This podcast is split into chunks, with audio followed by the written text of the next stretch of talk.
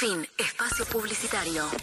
Volvemos del corte publicitario. En esta edición les traemos una entrevista con íconos de la música, no solo de estos últimos años, sino de otros tiempos. ¿Cómo va, oyentes? Vamos a dar un comienzo a esta entrevista con Paulo Londra.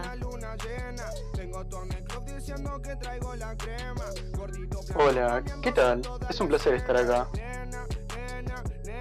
Contanos, Paulo, un poco de tu música, de voz. Eh, el género de música que hago es un poco raro y bastante nuevo. Tal vez reggaetón, trap, freestyle y rap y hip hop. Mis canciones suelen ser una fusión de varios géneros. ¿Tenés alguna meta? ¿Querías que tus canciones lleguen a un público en específico? Eh, la verdad es que mi meta era que mi música suene en las discotecas y la llegada de mis canciones no era la idea que tengan un público en específico. La o el que escucha se tenía que sentir identificado o que se le pegue.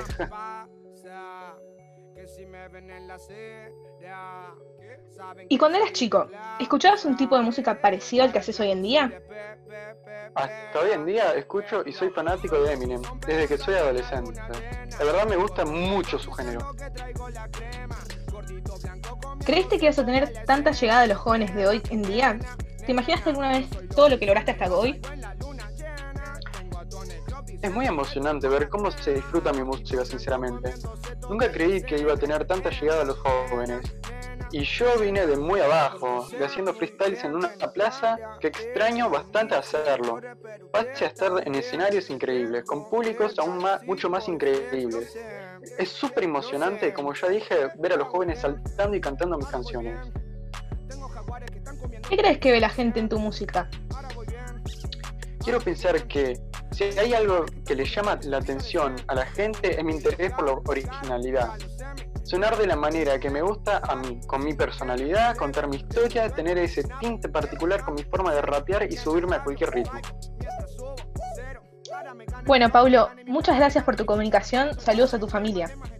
Y después de esta espectacular entrevista, les traemos al ícono muy conocido y admirado, el Flaco Espineta.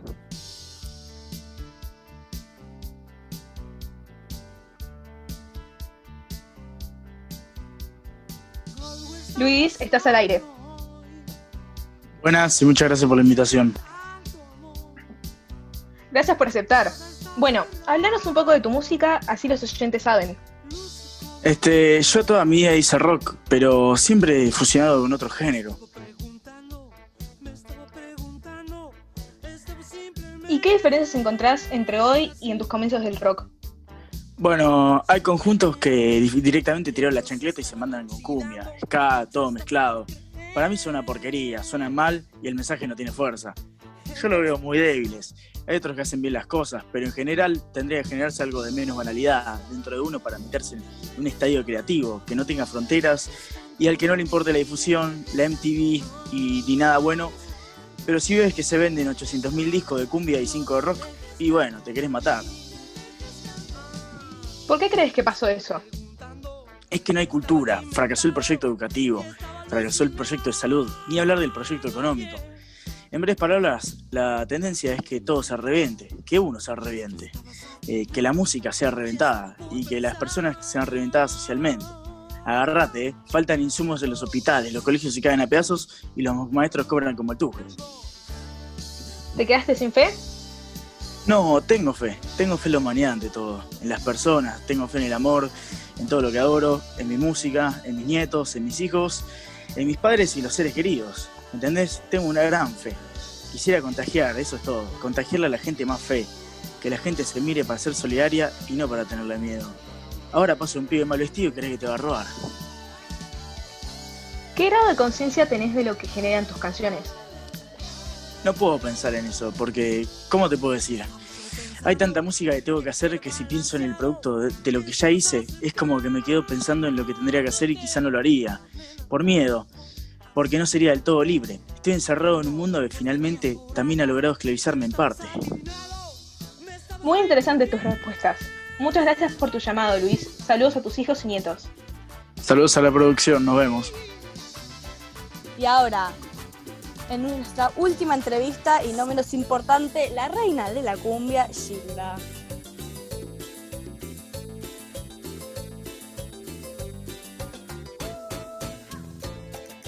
Hola, ¿cómo están? Buenas a todos. Gilda, ¿cómo estás? Estuviste de estrenos. ¿Cómo estuvo tu película? La verdad costó un poco parecer a reflejar mi historia. Montar mi carrera costó mucho más de lo que muestran ahí. Pero Natalia Oreiro pudo reflejar mi esencia totalmente. Contanos un poco de vos. ¿Cómo fue tu infancia? Como muchos sabrán, mi nombre verdadero es Miriam. Gilda es un nombre artístico. Mi padre murió cuando tenía 13 años. Él era mi guía, mi ayudante. Pero la vida quiso que sigamos solas con mi mamá. Por eso nos mudamos y yo más grande comencé a trabajar de maestra jardinera con mi madre. Yo en ese momento ya tenía mis dos hijos y un marido. La relación con él se empezó a transformar cuando dejé de ser Miriam y me convertí en Gilda. En conclusión, tuve una infancia un poco dura, pero sobrellevable. ¿Y por qué el nombre artístico Gilda? A mí me decían Gigi y a mi productor se le ocurrió al instante Gilda. ¿Tus canciones van dirigidas a alguien? ¿Cómo te inspiras para escribirlas? No van dirigidas a nadie en específico, son cosas que vivo y las reflejo en mis canciones, historias de amor secretas, siempre fui de ir contra la corriente. Respecto al público, ¿se lo dirigís a un público en específico? Mis canciones son para bailar y cantar con todas las energías y que la escuche quien quiera escuchar. ¿Qué opinas de tu género de música desde que empezaste a cantar y la de antes? El mundo de la bailanta está acostumbrado a otro tipo de mujer, más voluptuosa. Yo soy muy flaquita, me proponía mucho operarme y no me interesa, la verdad. No quiero cambiar mi esencia. Siempre escribí mis propias letras por lo que, como se decía mucho, le quitaba el negocio a la gente que escribía las letras de género tropical. Y en los 90 era un lugar muy machista, lo que me costó entrar el mundo artístico fue difícil, ya que aparte no cumplía con los requisitos de la época. Ahora es todo más común, normalizado y me gusta mucho que hayamos avanzado de esa manera en la música.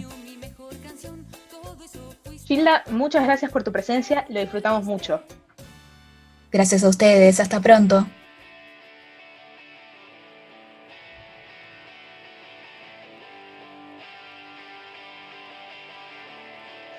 Bueno, fue un placer tenerlos como invitados.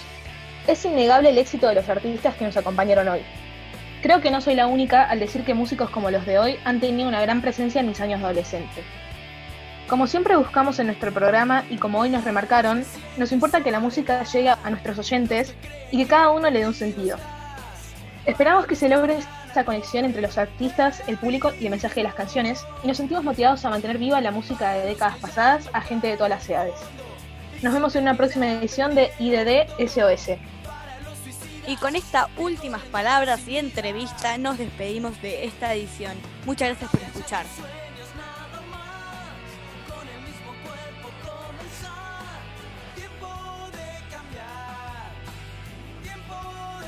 inside